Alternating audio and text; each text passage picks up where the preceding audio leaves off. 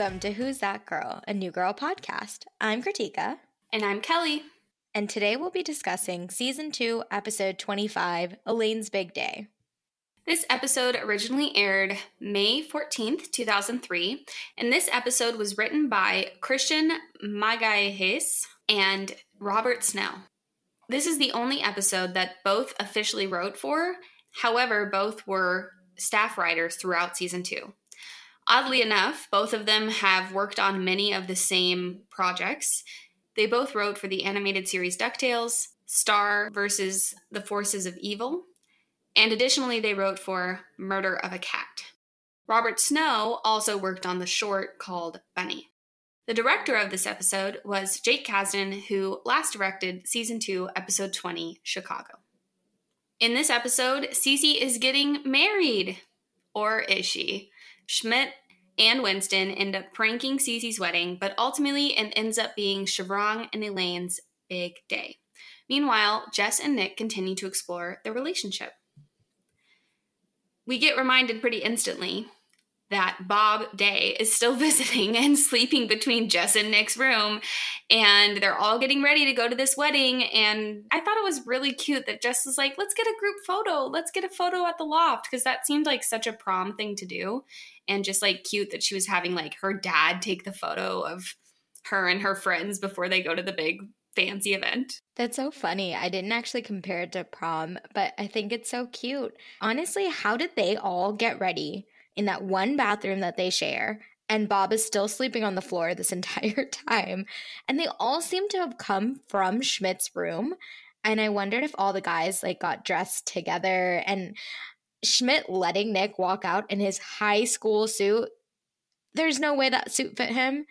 I loved seeing this, but it was really funny to me how it all played out and how Bob was just still so not okay with Nick and Jess. He was so petty about that he one called him by the wrong name and then was like a little to the left, to the left in the hallway, just be out of it. But then everybody ended up leaving and it was like Jess got her photo alone. And I thought that was like, she still smiled for the photo. She was like annoyed, but she still smiled. But yeah, Nick's suit that he was saying he looked like Miami Vice in was definitely not what he looked like. And I also did not believe that it could be his high school suit. It was definitely the only suit Nick Miller owned. That I believe that's why also it is so crinkled because he didn't know what to do with it.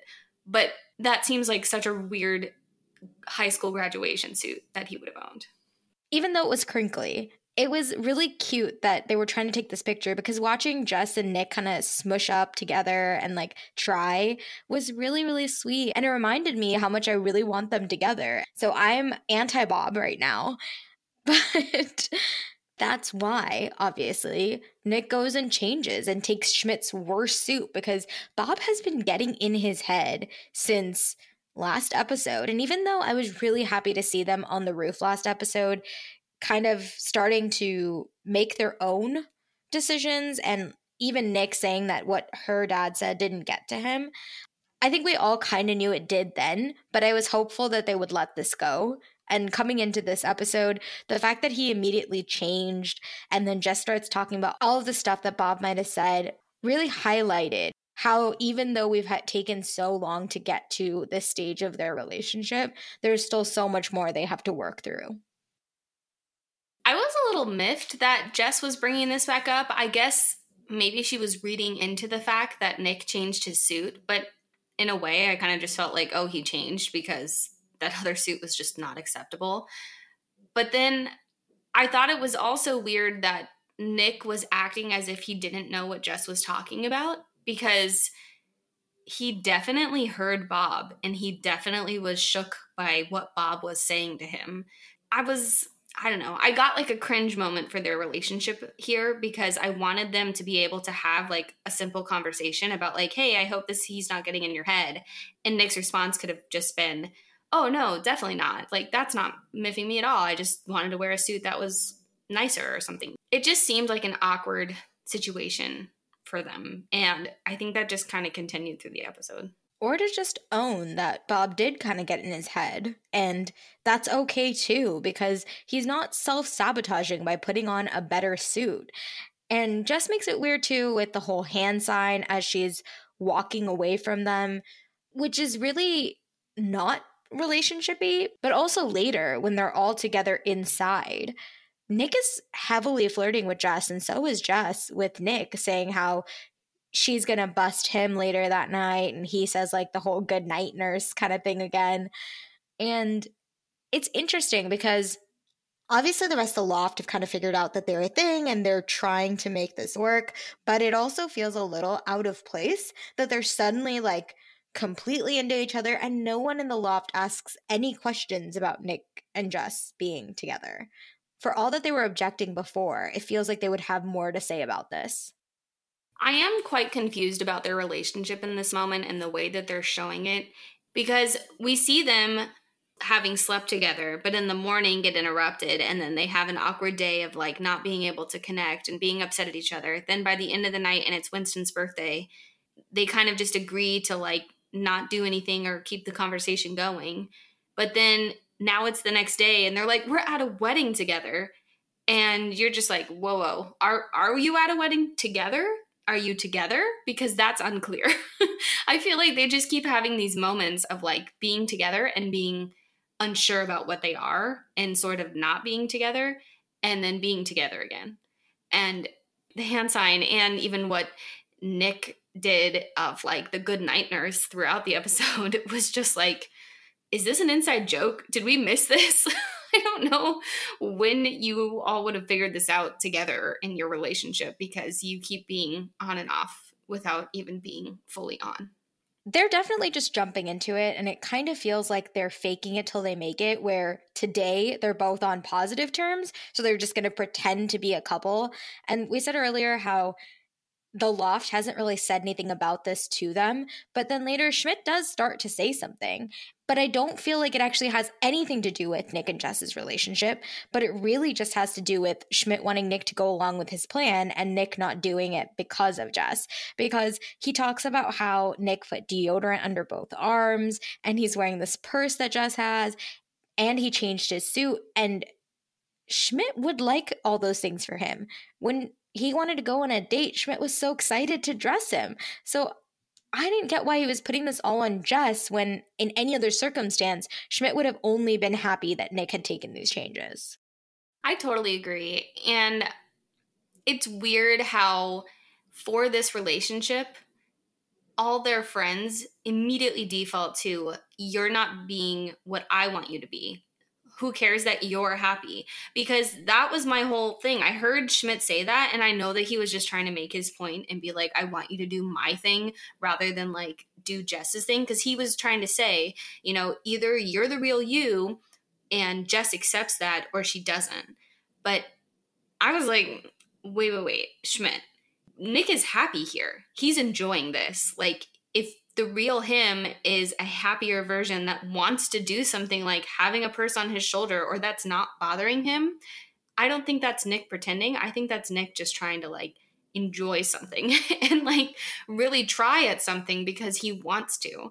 So I just feel like Schmidt was being selfish and I totally agree with what you were saying too.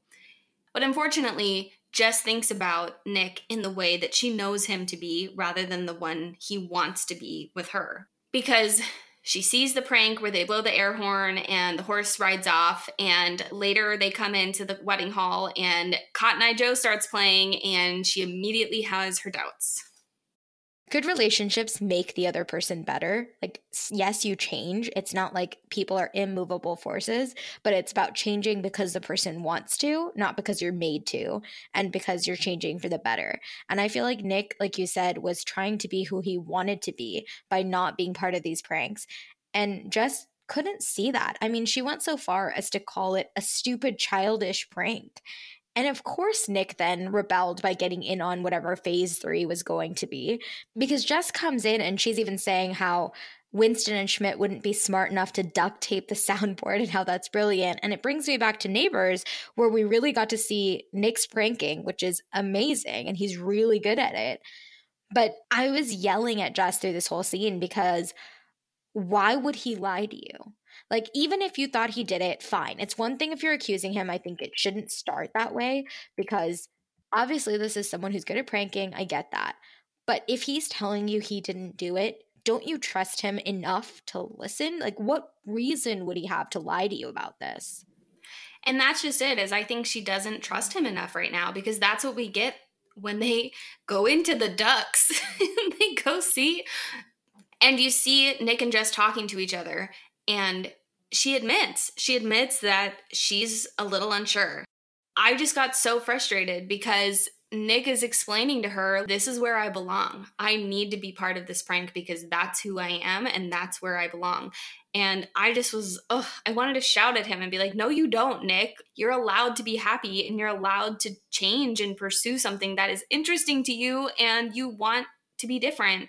You know, like Schmidt planted that seed that Nick shouldn't be someone who he's not, quote, and be the guy who is always just going to be Schmidt and Winston's buddy. But Nick can have more in life just the way that Schmidt wants more in life.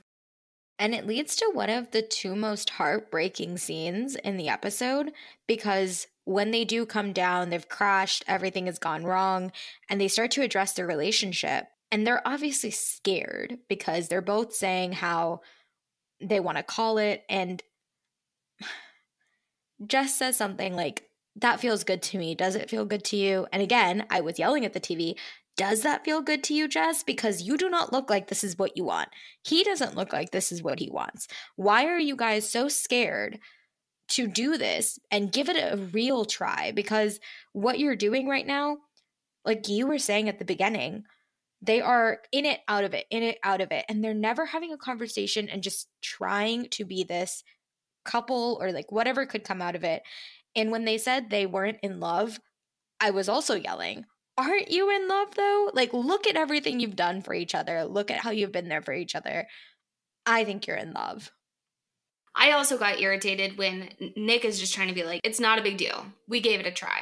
And I'm like, What kind of a try? Because they never did anything so seriously. They only just like kept flirting with the idea of being together like one baby step at a time, but never cohesively. So, oh, yeah, I wanted to shout too. It was just not, I was so irritated. They were so sad, and it was so clear how sad they were. And I almost thought to myself, I was like, you know, maybe they're just purposefully making themselves stressed. Maybe they have some weird stress addiction or sadness addiction because it could be so simple just to be like, hey, I'm not okay with this, which is ultimately where they got, but not until their best friend Winston, who literally was dying, about to bleed out, was like, hey, uh, you can make other moves, dude. There's not only one way that you have to approach this. Winston was the shining star throughout this episode. So grateful for him because we needed that progression of Jess and Nick even aside from the progression of Jess and Nick, which I am glad we got as well, I just have to say, Winston is such a good friend. Like in this moment, he has been bit by a badger. They forgot him in the vents, never went back for him, let him fend his way out. And immediately, Nick starts talking about Jess. I know Winston asked, but Winston was bit by a badger, and his only concern was his own relationship, which even if that had taken an extra 30 minutes, wouldn't have made a difference. Whereas Winston literally had to tell the bartender afterwards, like, hey man, can you call an ambulance? I'm about to bleed out. Thanks. I was honestly appalled. Like, I know this is a comedy, but I was so, so upset for Winston. Like, justice for Winston in this moment. Justice for Winston. He he handled it like a champ though. Maybe it was a, a delirious, hallucinating, dizzy champ, the way he said, but that was just so classic. He was so calm and collected as he was talking to that bartender. Exactly. But like you said, this conversation leads to Nick thinking that he can do more. And so he obviously goes to find Jess. And I loved this scene so much. It was like heartbreaking in a positive way almost because Jess is standing there so teary eyed saying she's in for Nick. And she's just saying, like, please, can we uncall it? And before you say no, don't say no. Somehow, deep in the areas of my brain as I watched this episode, which I mean, I've seen New Girl before, that is known, we talk about that, but I haven't rewatched it in a very long time at this point. And in this scene, I knew exactly what Jess was saying. It came back to me. Don't say no. Like I could say it before she said it and I knew exactly how it sounded. It was so sweet to see like her emotion and she finally was admitting what she wanted to Nick and Nick confirmed for her and kissed her and said he wanted the same things.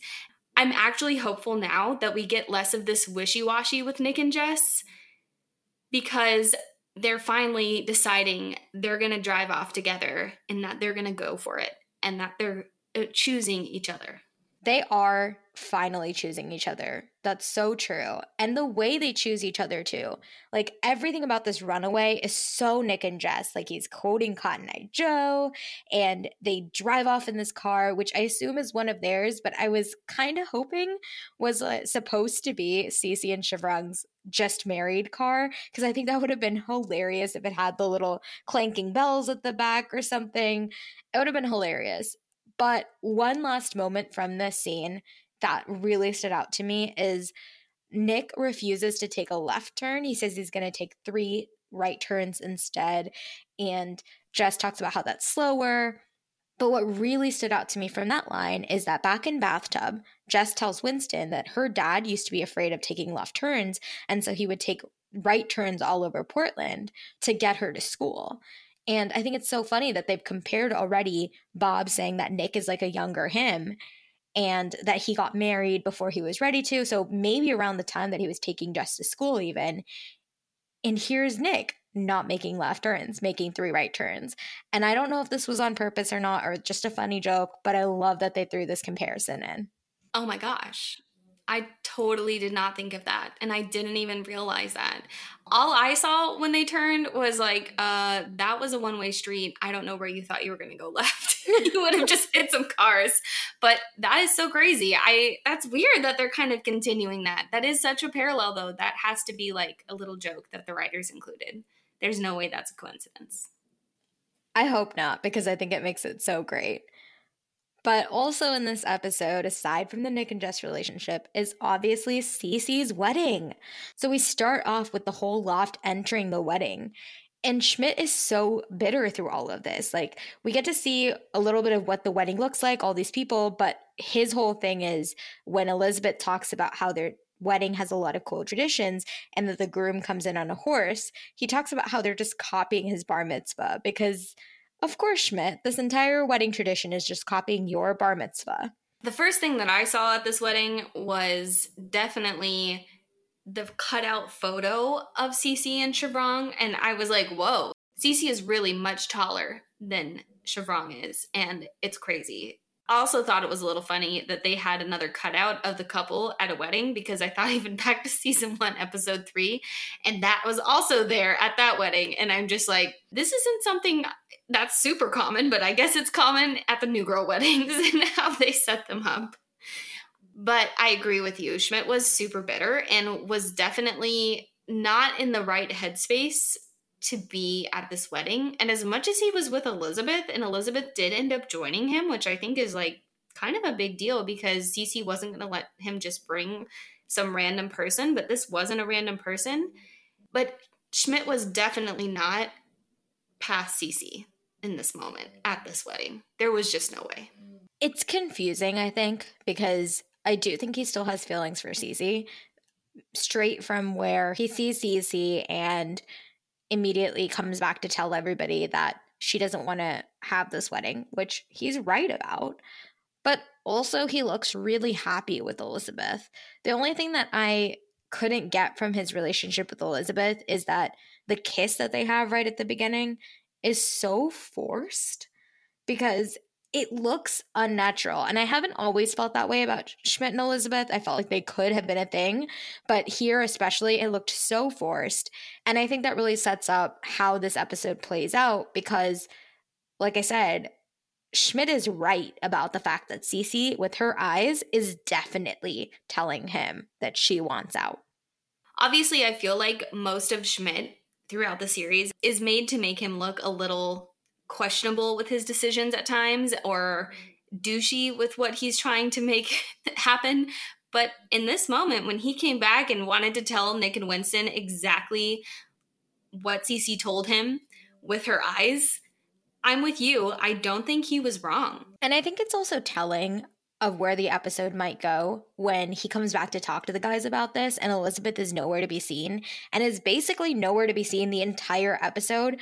You would think that if your boyfriend was attending his ex-girlfriend's wedding, you would want to be sitting near him and I admire that Elizabeth didn't feel any sort of protectiveness or any worry or anything like that. But the whole wedding, he was gone. And when he does come sit next to her, even at the end, she just plays it off like he was in the bathroom again. And you have to wonder how many times did he get up in this three hour ceremony that she automatically just assumed every single time was the bathroom or had no worries, no suspicions that he was doing anything crazy like trying to sabotage her wedding. Especially when the only reason Schmidt went back to Elizabeth just a few episodes ago was because he wanted someone to make Cece jealous to sabotage her wedding and make her fall in love with him again. If that's not what Schmidt was doing, I don't know what he was doing. And how Elizabeth didn't even for a second have any doubt of, like, wait a minute, it's one thing to be overprotective of someone and, like, almost just follow them around in suspicion. So she wasn't doing that, nor would I expect Elizabeth to do that, just knowing her character now. But I would expect her to have had a few more lines with Schmidt throughout the episode, just to be like, "So, what you doing?" Because I feel like Schmidt then could have covered it up, but we would have at least seen that Elizabeth was trying to be like, "Hey, boyfriend at your ex's wedding, what is happening here? Why am I not with you? Why are you not hanging out with me? I literally don't know anybody here. like, where was Schmidt? And why did Elizabeth not care? I think is a very perfect question to ask. and you said that she didn't know anybody at the wedding. And even the loft mates that she does know are nowhere to be found the entire episode. So it's not just Schmidt that's missing, it's Schmidt, Winston, and Nick. Jess, I think you can kind of excuse because maybe she's doing something maid of honory or something.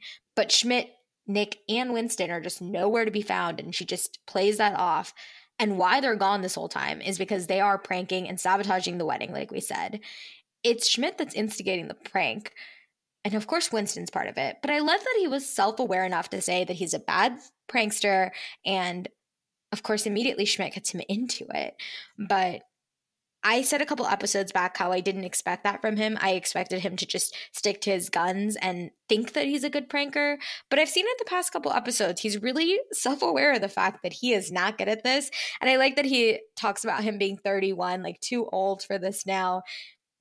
But Schmidt can get it out of him. It's easy to be persuaded when you're just newly trying to set up boundaries.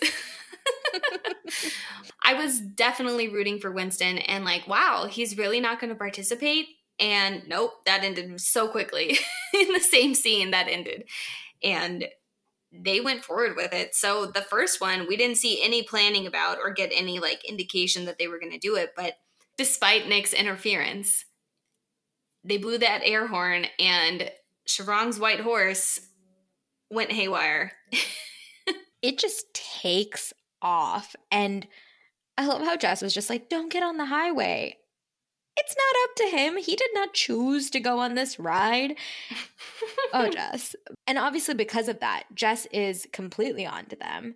And it leads to the scene with her and Schmidt saying, I know you're responsible for the horse thing. And he says, Was I? And she says, Yes. And they go back and forth. And honestly, I was ready to be done. Schmidt in this episode kept repeating things in this episode, and he was always smirking. And I just could not deal with Schmidt. They got really loud at the end, too. They like kept going. They were off to the side and really loud that these ceremonies are not that loud. I can't imagine that no one was distracted. Right. by them having this conversation and just getting louder and louder. Though I did find it pretty funny. I don't know why it was like school, elementary school humor, and it was funny. But then that wasn't the end because the next thing that happens is Cotton Eye Joe. How startling would that be to be having a peaceful moment at your wedding, either as a guest or as a bride? No big deal. and suddenly you hear Cotton Eye Joe. That would be so startling. But see, like in that moment, Cece looks unsure, but she doesn't look upset, is the thing. And I almost just wish she had gone with it and just danced down the aisle to Cotton Eye Joe. I think that would have been hilarious. But one really big part of this was where is Cece's family? She's getting married. Her mom is nowhere to be seen. We've met her grandmother and she's nowhere either. Like, what is going on? Because you would expect if your wedding got sabotaged twice, the horse and Cotton Eye Joe being played as you walk down the aisle, someone somewhere is going to be pissed off because this does not look like a cheap wedding. She even said it was on a budget. That's why Schmidt couldn't bring a plus one. And they're replacing the music with Cotton Eye Joe. What is going on here? I also questioned where the family was or how the family was interacting with the different parts of the wedding because even when they're outside for Shivrang on the horse, there was like 10 people out there. And the wedding is clearly much larger than that when you get to the auditorium later. And I'm just like, wait, where was everybody? And even at the wedding, like you said, or even walking down the aisle, mm-hmm. no one seemed outraged. like right. there's moments of confusion and maybe no one was like instantly angered, but I feel like we would have seen much more of everyone being like, "What?" and like looking side to side trying to figure out where the sound is coming from or how this is even happening, but nobody's trying. And also, only Jess is the one trying to save this wedding to make it successful no one in the family is like, we're finding these people and kicking them out. I feel like that would be the correct solution. And it wouldn't be too hard to find them because you walk outside and Schmidt and Winston are hyping themselves up. Of course, Nick is the one that gets caught trying to stop it, and that's where the whole fight with Jess happens. I loved in this moment Winston when Nick walks in and he just sounds straight out of like a comedy horror film about like yes there's nothing you can do now. It's all duct taped. And he just had such an evil madman voice to him that was just perfect for the moment. I love seeing winston in his element in that too. But i really did have an issue with the fact that the next time we see everybody just as peacefully watching the wedding if you know that they have tried to sabotage this wedding twice and the wedding is still going on how are you not staring down and making sure you have an eye on everybody in your loft because they are going to do something else. Like, I understand wanting to be present, watch your best friend get married, but isn't it more important to make sure that if she wants to get married, she's getting married than to watch it? Because she should have been watching them. I agree with that. I also, as a continuation of the question, where is the family, am very surprised that no one left this auditorium for three hours. People get up and use the bathroom and just, you know, stretch their legs if they need to. And there's just so many people that different things happen that literally was like complete crickets outside of the auditorium. no one had left at all. And like I said, the only person leaving was Jess. So yeah, I don't know why Jess wasn't trying to maintain what a pulse of what was happening with them and making sure nothing else was coming about of their pranking, especially after they introduced a badger in the first scene of this wedding because you knew the badger was going to come back. There was no way that Winston getting excited about Bucky the badger was not going to come back into this wedding. Did Winston steal this badger? He had to. There's no way that the that the Wisconsin sports team was going to be like, "Hey, yo, take my badger use it in a prank at a wedding. Oh my gosh. I cannot believe that they stole a badger. And you can tell that Winston's plans never really get traction. He even tells Nick, This is the first time you're going along with one of my plans. And when Jess finds out it's Winston's idea, she immediately knows this is not going to go well and threatens to mess up Schmidt's hair if he doesn't tell her exactly what's going on. And he just like mumbles because obviously he knows it's gotten too far. That's why he had to go get Jess. And he doesn't even go in after them, he lets Jess go after them. well, because he had to go back to Elizabeth, right?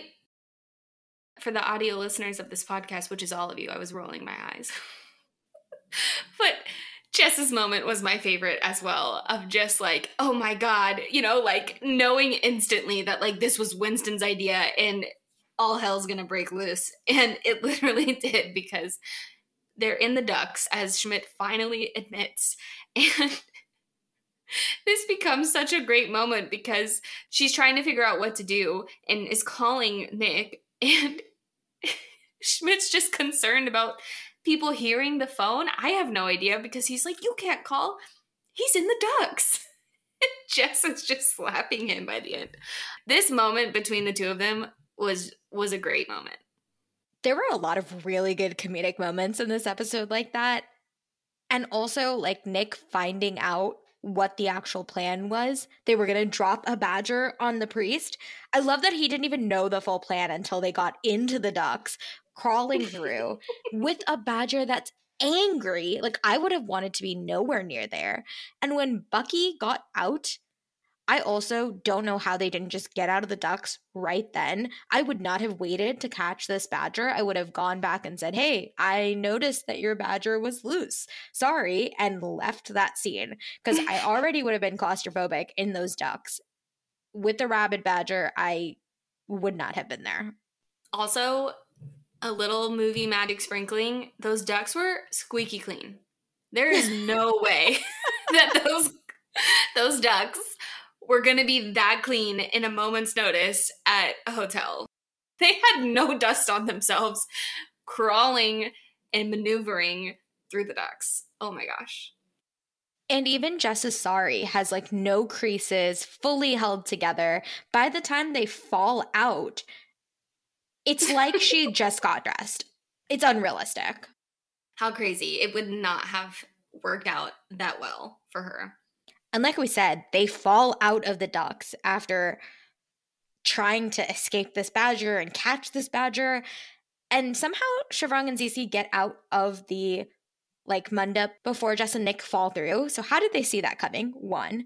Two, those kind of rituals have fire involved in that little silver thing. So if this all fell down on top of that, where is the fire? Because that would have 100% caught on fire as a cloth fell on top of it. And then people. Like, what is happening? There's just some things. They were inside. Probably wasn't a real fire. Could have just been like a light. Who knows? Could have been a fire hazard because of literally people falling from the air ducts because got to plan for everything in these situations. Oh man. But I love also how when they fall and Nick looks up, he makes intense eye contact with Bob. And we were talking about how nobody has been mad about any of this stuff till now. Why is the person who's most mad Bob? Like, I get it. Cece's like your daughter, but where is her family? Again, like Cece calls this entire thing off and there's nobody there. Like her mom and Shivrang's mom are the one who set up this connection, and neither of them are there to like object to any of this. Cece too had so much time that she was coming up with her thoughts and how she was going to share to everyone there that she couldn't go through with it, that she wanted to be with someone else. And not only where was Cece or Shivrang's mom when she said that, but then how oh, you know, literally Taylor Swift pops up out of the crowd. and Shivrang and Shivrang runs off with Elaine and they go off on their merry way and leave ready to have their life together and no one follows them or cares. It doesn't make any sense.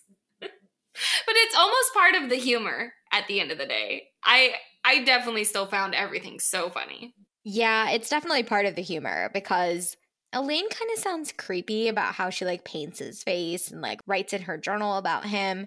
And obviously, looking at Taylor Swift doing this, I was hoping that she was going to say like writing a love song about you, but no, not quite. But she does keep dropping references to like his mom not liking her and him being too short for her by his mom's standards, which like you pointed out, Cece is also much taller than him, so that obviously wasn't a big deal for his mom. but again, his mom isn't there to object to this or anything, and they run off to elope in a Presbyterian church. And Cece's left looking at Jess saying, I feel slightly rejected, which is actually one of my favorite lines from this episode because it's so funny. And Jess's response just being, You were slightly rejected. The tables really did turn for Cece in that moment because here she was, thought finally making a choice for herself. And it ultimately was Shivrang who left her because it was so much more dramatic. I also thought it would have been really fun if Taylor Swift would like quote some of her own music, but then probably would have had some like licensing issues of why that couldn't happen. But like, wouldn't it have been fun to just hear her quote like it's a love story to Shivrang? Like, oh my gosh, or like our song or something. Just oh like oh my god, something to like really use her own music in this would have been hilarious. that would have been so perfect.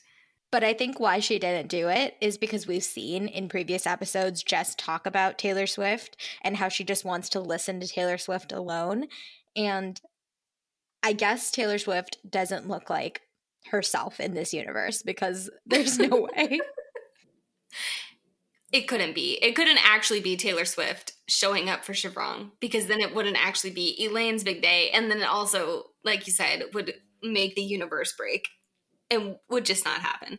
Yeah, I guess that's right. But like we said, Cece walks away from this wedding and it's funny because we see the aftermath of it where nobody's really left the hotel except, I guess, Elaine and Shivrang, and everyone else is just kind of mingling. And you see Elizabeth confronting Schmidt finally about trying to sabotage the wedding.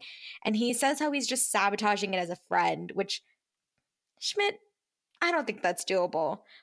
At least not from your perspective, because I think Jess should have known that Cece was forcing this and maybe helped out a little bit or checked in with her more.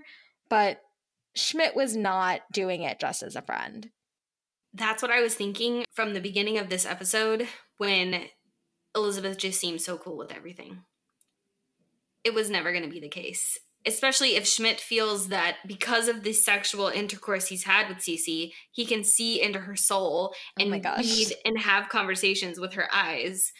I know Elizabeth didn't hear that, but there was no way that Schmidt wasn't doing this because he was not in love with her, which is why he's conflicted when they both, in a way, are on the same side that Schmidt has to choose one of them and make his choice right in that moment because it should be an easy choice. And in a way, I do agree with them from that perspective because it should be an easy choice. Him being able to choose who he wants to be with and spend his time with. But because he can't, I almost feel like he's not going to get either of them.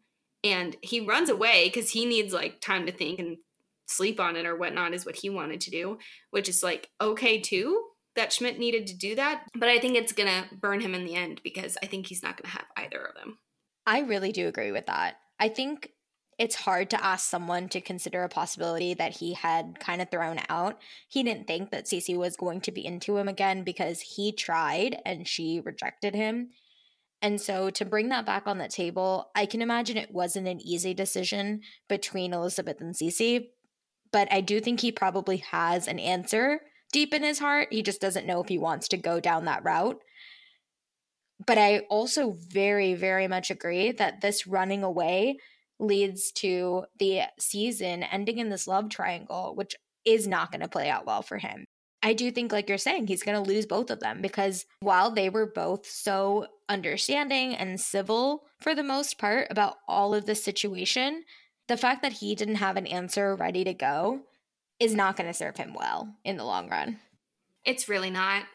And to continue our conversation on Schmidt is our Schmidtism. We are going to bring back the scene where Schmidt had the conversation with Cece's eyes and him telling the guys what happened. Critique is going to be Schmidt, and I am going to be Nick and Winston. Guys, guys, shut up and listen to me. It's Cece. She doesn't want to get married. Damn. What happened? Well, her exact words were I don't want to marry Shivrang, but my whole family has flown out here from all the way across the world. I can't back out now. Please, Schmidt, as my closest friend, help me. What did Jess say? Well, Jess didn't hear it. Cece told me with her eyes. Oh, so nothing happened. Cool. So she's marrying Shivrang. No, guys, I know Cece. I know her looks. And as Jess comes into the conversation and gets caught up on what's going on, she instantly finds out oh, oh, okay, this isn't anything real. This wedding is happening. Let her go. But he can't. because he understands her so much deeper and so much more. Schmidt obviously knows what's best a badger and the ducts. well, that's more Winston than Schmidt. But yeah, to give him some credit in this moment, Jess didn't know that she didn't want to do this, and Schmidt did. So there is something to what Schmidt's saying. I guess that is true because at the end of the day, it made Cece stop and reflect just a little bit more to really make sure she didn't make a decision she'd regret. Exactly. But getting to our in the 2020 segment, we actually didn't have a lot for our not in the 2020s. Obviously, a big not in the 2020s is don't crawl in an air duct with a badger. but on a more serious note, the only really small thing that really stood out to us in this episode was when Nick was crawling behind Winston and he talks about how he never noticed that Winston had a girl butt. Who even knows what that's supposed to mean? Pretty much no one. But getting to our yes in the 2020s, one of the moments that really stood out to us was that final scene where Cece and Elizabeth are talking to Schmidt and asking him to choose because we really loved how this didn't become something catty. It wasn't Elizabeth yelling at Cece for stopping her wedding for Schmidt, but really just allowing Schmidt to make his decision and while we don't get to see what would have come out of this, it does kind of feel like whoever he chose, the other person would kind of walk away and understand that they were making the right choice. So we really love to see this lack of cattiness between Cece and Elizabeth. In our pop culture this episode, we are definitely focusing on the song Cotton Eye Joe, which is famously now known for one of Nick's favorite songs. This song is also sometimes known as Cotton Eye Joe, and while its origins are unclear, it is thought to predate the Civil War in 1861. So it's a, just a traditional American country folk song, and it has con- continued in popularity across the United States and Canada, and just is mostly associated with the American South.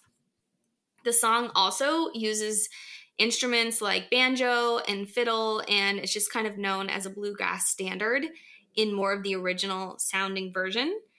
And even on occasion, it's referred to the South Texas national anthem and was played for minstrel type jigs and has really been popular at square dances and hoedowns and even polkas. As far as what cotton eyed Joe could potentially mean, is a few different things over time, they've thought that it could be just being drunk on moonshine or having been blinded by drinking moonshine, which could happen, and how it turns the eyes like a milky white. There's also a theory that it could just mean a black person with very light eyes or someone who has milky white eyes from bacterial infections like syphilis or cataracts or glaucoma. It has a lot of different ideas of what could be the meaning of this. But another theory is when it would be the process of taking out someone's eyeball but replacing it with a cotton ball due to a lack of medical equipment in the time. And during the first half of the 20th century, the song was a widely known folk song all over English speaking North America. And one discography actually lists that since 1950, there have been 134 recorded versions, one of which is the Rednex version, which was made by the Swedish Eurodance group Rednex in August of 1994 and was on their album Sex and Violins, which combined their style with the traditional American instruments of banjos and fiddles. And in 2002, it was actually remixed into a dance version and was released again on the greatest hits album, The Best of the West. In their version, they use Cotton Eye Joe instead of Cotton Eyed Joe. And this version was very successful in Europe, and it was number one in Norway for 15 weeks, in Switzerland for 13 weeks, in Germany for 10 weeks, and then also in Sweden and Austria, the UK, and on the Dutch top 40. In the US, it peaked at number 25 in March 1995. Our second pop culture reference is Bucky the Badger from Wisconsin. So, obviously, we could not go through this episode without diving a little bit deeper into the other half of these pranks that really ruined Cece's wedding. Buckingham Ulysses Badger, also known as Bucky, is the official mascot of the University of Wisconsin Madison. And the most familiar portrayal of Bucky Badger is one of wearing a W sweater for University of Wisconsin, and strutting forward with a fierce expression, and it was drawn by the commercial artist Art Evans in 1940. When they actually started, an actual badger was once used at the first few football games, but ended up proving to be too fierce to be controlled properly and ended up being retired to a zoo. And after that, they had a live raccoon instead, and they named it Regdab, which is badger backwards. So it's interesting that even in this situation, a badger is not an animal that you really want to mess with. Definitely not. Bucky, the mascot, though, when in his character suit, not a real animal, was inducted into the Mascot Hall of Fame in 2006. And during sporting events, he's generally seen interacting with the crowd, especially in the student section. And it's actually an intense situation to be the human that gets to wear the Bucky outfit. It's usually about seven students in a year who portray Bucky Badger, and they're all volunteers or get scholarships or financial reimbursement to do it. But the tryouts that they have to do include dancing skills, expressiveness while wearing the suit, ability to work with the props, ability to just maneuver and have a can do attitude is one thing that was listed. And there's actually a training camp every year that they all have to go through. So this is a very coveted, coveted role at the University of Wisconsin events.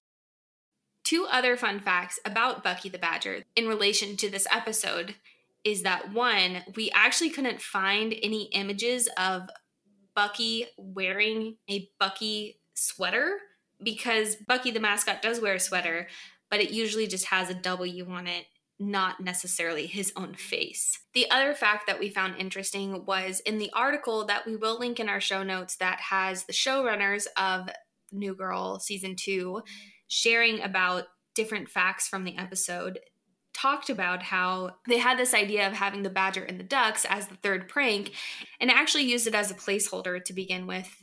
But then the more they said it, the more they found it funny and decided they had to figure out a way that there would realistically be a badger at the wedding and how could it get there.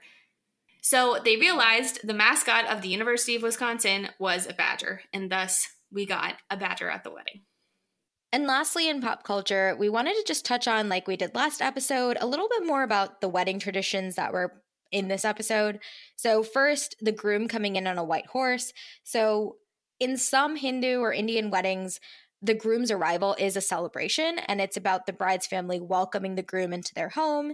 This traditionally happened because the groom in the olden days may have been traveling for a few days to reach the bride's home, but now it's just about an hour of celebration where the groom's side dances around the outside of the venue before being greeted by the bride's side. So in this episode, there weren't that many people, like we mentioned. So maybe there weren't that many people from Shivrang's side of the wedding because that's the side that's usually out there dancing. And while, like on this episode, he entered on a white horse, as the years have passed, this has been replaced by fancy cars, helicopters, and some people have actually even written in on elephants. Also, in this episode, they talk about the seven circles that they were going around the fire, which indicated that they were actually married. And so we dived a little deeper into this as well. So the seven circles stand for seven different blessings, including praying for good health, developing mental and spiritual powers, knowledge, happiness, and harmony, and remaining true companions committed only to each other, among others. And this is a tradition that actually varies based on even where in India you might be. In South India, it's more signified as walking seven steps together, whereas in North India, it is about seven circles around a fire. And even who's leading within the bride and groom can vary by country, region, and religion. But what we did find was interesting is in India, by law and tradition, no Hindu wedding is binding or complete unless the seven steps or seven circles have been made in the presence of fire and they're completed by the bride and groom together. While this requirement is now more under debate because there are several Hindu communities that do not do this, it is interesting how, by that rule, it would make sense that Cece and Shivrang weren't married yet because they'd only gone around the fire six times that was definitely fascinating to learn more about, especially as it relates to this episode and how it worked out so conveniently that Jess and Nick have fallen just before the seventh circle was complete. In our guest stars this episode, we have previously discussed Merritt Wever, who plays Elizabeth in season 2, episode 22, Bachelorette Party, Satya Bhabha, who plays Shivrang in season 2, episode 18, To Infinity, and Rob Reiner, who plays Bob in season 2, episode 8, Parents. We're not going to be talking about M. Hasna M today, who played an uncredited annoyed wedding guest, but this is their third time in New Girl, and they were previously in Cooler and Table 34 before this episode of Elaine's Big Day. And of course, we're going to be talking about Taylor Swift today, who plays Elaine in this episode. She's been in a couple of movies like Valentine's Day, The Giver, Cats, and was in the movie The Lorax. She's obviously also been in New Girl. But she's most known for her singing, and she is a 31 year old American singer songwriter whose narrative songwriting is often based on her personal experiences. She started out as a country singer, but since she's had six albums spanning 10 international top 10 singles. And with her sales over 200 million records worldwide, she's one of the best selling music artists of all time. We thought it was really interesting that she's won 11 Grammy Awards, of which three are for Album of the Year, which is the most by any artist, 32 American Music Awards, which is also the most wins by any artist, 25 Billboard Music Awards, which is the most wins by a female artist, and 49 Guinness World Records, amongst other awards. She was also named the Woman of the Decade in the 2010s by Billboard and the Artist of the Decade the first to get that as a woman by the American Music Awards. Taylor Swift is currently in the process of re recording her first six albums so that she can gain control of them herself. She's a big advocate of music ownership rights, especially following a dispute where her former record label, Big Machine, sold the master rights to her original songs to the mega pop star manager, Scooter Braun. At the time we're recording this episode, Taylor's version of Red will be released November 19th, 2021. Another notable fact about her is that she recorded two albums during the 2020 pandemic, which is an amazing feat for any artist to do two albums in one year. Taylor Swift is one of the most followed people on social media. As of April 2021, she had 176 million followers on Instagram, 88.6 million followers on Twitter, 42.1 million subscribers on YouTube, and in August 2021, she had joined TikTok and became the fastest user to amass 100,000 followers after her first upload in 34 minutes. She surpassed 1.5 million followers in the first day of being on the platform. In addition to her singing and her acting, Taylor Swift is also very philanthropic. She's worked with Chegg to donate to music departments at six different colleges. She promotes children's literacy and launched a campaign to protect children from online predators. The other guest actor that we want to talk about today is Ajay Mehta, who plays the priest on this episode. And he's been in TV shows like The Good Place, The Mindy Project, Outsourced, 24, and in one episode of shows like This Is Us, Life in Pieces, and Scream Queens. He's also been in movies like Spider Man, G.I. Joe Retaliation, Superhero Movie, and Life of Pi. Mehta was born in New Delhi, India, and educated there in Mayo College and St. Stephen's College. And he has wanted to be an actor since he was three and a half years old. And while he was in college, he participated in these plays and was very much known for his deep baritone voice. We also found a Fiber One commercial that he did between 2007 and 2010. And the catchphrase of the episode was cardboard? No. Delicious? Yes. So that's a prominent commercial that he's known for.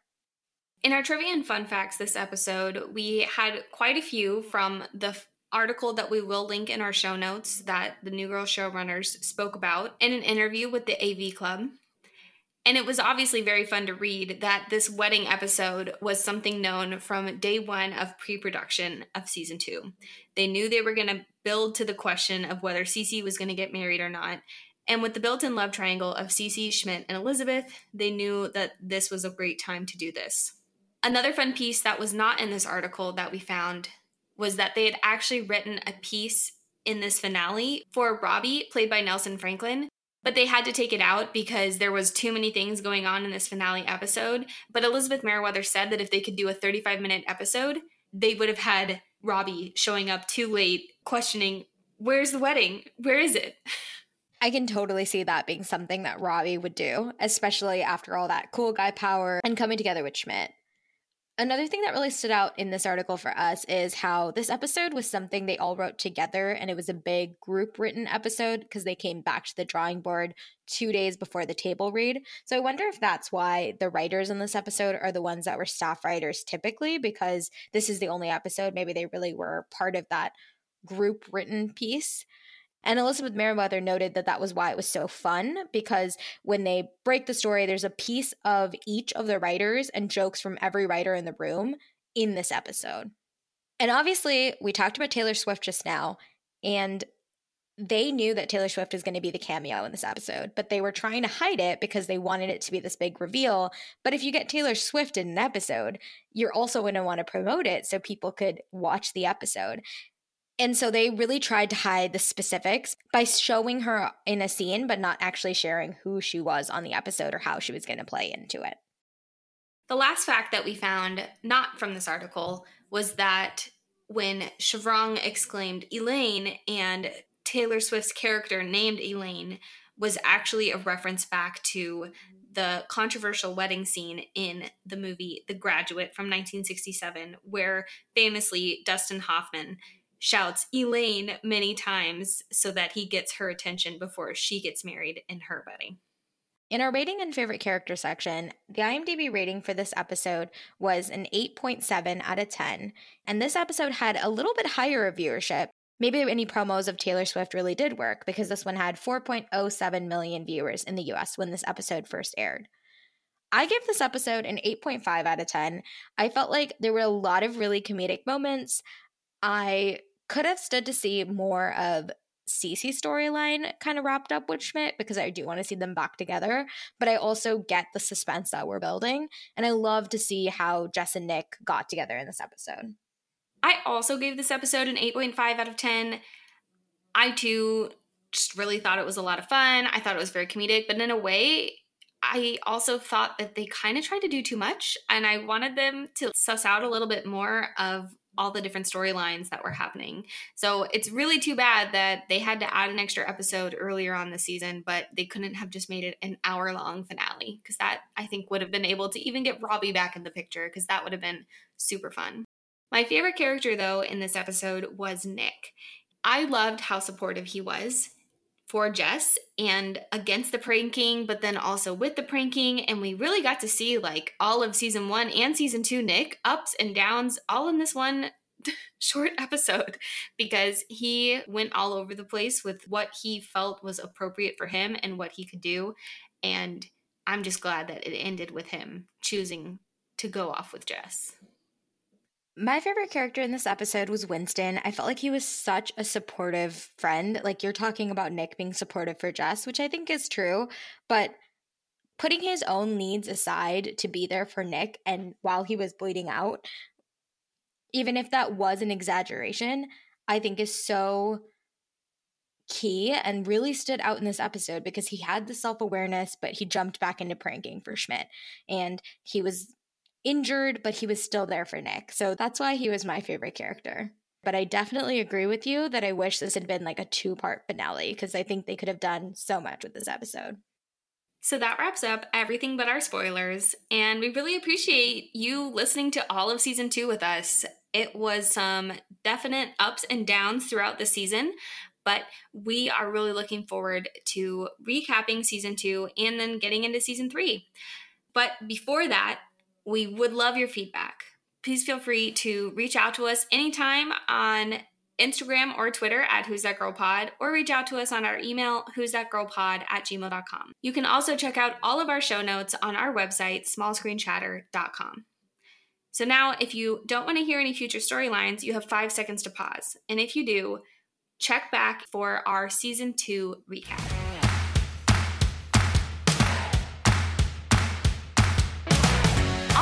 Getting into our in game couples, the first spoilers we always do. First off is Jess and Nick, and we gave them a 10 asterisks in this episode because as much as they're leaving at the end of the episode together, and we know that season three starts with them in Mexico, we are a little concerned that it's not going to continue because we know it's not going to be a smooth sailing ship now that they've chosen to run off together. With Schmidt and Cece, we gave them a 6 out of 10. I gave them a little bit higher at 7. Kelly was a little lower at 5. But really, Schmidt couldn't decide in this episode. So while Cece called off her wedding for him, they didn't really end up together in this episode. So it came out as a 6 out of 10 for us. And with our douchebag tracker, where 10 means Schmidt is a douchebag and zero means he's a genuine guy, we ranked him a 6.5 out of 10 there was a few moments throughout the episode where Schmidt just really wanted to go with these prankings and sabo this wedding. but Nick mentions to the douchebag jar after Schmidt makes some douchey comment there was just ways that Schmidt could have been a little more genuine to both Elizabeth and Cece and even to Jess throughout this episode. And while this isn't quite a spoiler, we did want to call out the similarity between the Indian tradition of the seven circles around the fire with a Jewish tradition that we found where a bride circles their groom seven times. So in both, there's the seven, and we thought that was fun because obviously Schmidt is Jewish and Cece is Indian, presumably Hindu. So it's fun to see how these two traditions kind of overlap or have similarities. But with that, Kelly and I want to say thank you again for listening to this episode, this season of Who's That Girl. We love to hear your feedback. So please reach out to us by email at who's that girl pod at gmail.com, on Twitter and Instagram at who's that girl pod, or find us on our website where all our show notes are located at smallscreenchatter.com. We also love your feedback in Apple Podcasts or whatever platform you're listening to this today. So please give us a rating or a review there. We also hope you'll be back when we publish our season two recap, going over the entire season.